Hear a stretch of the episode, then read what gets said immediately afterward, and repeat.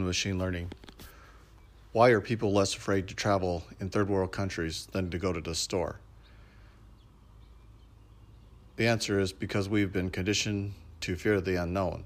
And it is not that we aren't aware of our own fear, it's just that we have learned to live with it.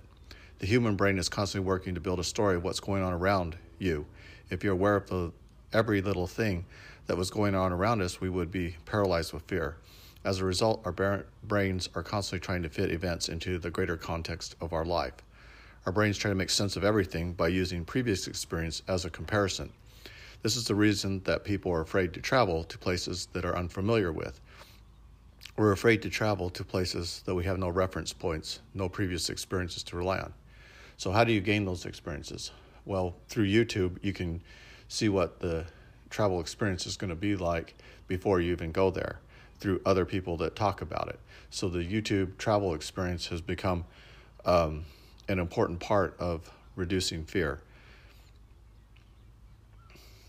It's interesting because some countries, uh, tourism represents a large sector of their income, billions of dollars. So third world countries do make a large percentage of their income from tourism. As a result, we tend to limit ourselves to only places we are comfortable with. We have a routine, we do the same things over and over, and this is very common. The problem with this is that our brains are very good at deceiving us. They are very good at making us feel safe. When we are in a familiar place, our brains are telling us that we are safe, and because of this, we have no motivation to do anything different. We need to do something to shake us up. We need to be thrown into a situation where we're forced to change our routine. This is how we grow. Travel before you die. Hmm. Okay. Well, if you travel to other places and cultures, you learn a lot. And so the process of learning, quick, how fast you can learn and adapt is the key to travel.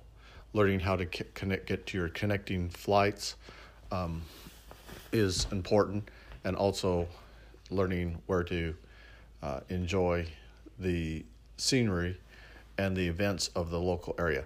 It's interesting because most of the time, and even in the local area, you're not even aware of all the things to see. And so, because our information, just as I said, we will keep to the things that we're comfortable with. And so, um, there's things in my area like the Snake River, um, prehistoric hieroglyphs, a super caldera that erupted, one of the largest calderas in the world that erupted here in our valley, 48 square mile eruption. Um, the let's see the ice flow break from Montana and the Lake Bonneville flood zone those are all evidenced in the local area in Idaho. And it's only recently that I've seen some of these um, places. We can travel to exotic locations. It helps you keep young, it helps you keep on top of your game, and it helps you keep open to new ideas when you travel. The more places you travel, the more people you meet, the more experiences you have, and the more you have to draw on. You can't be creative if you don't do things to draw on from. You can't be creative if you don't have experiences to draw from. That's kind of the value of, of travel is to see and experience people, places, and things, and then that creates uh, new ideas. And so if you're an artist and you're looking for things to paint, travel is a very important part of your experience.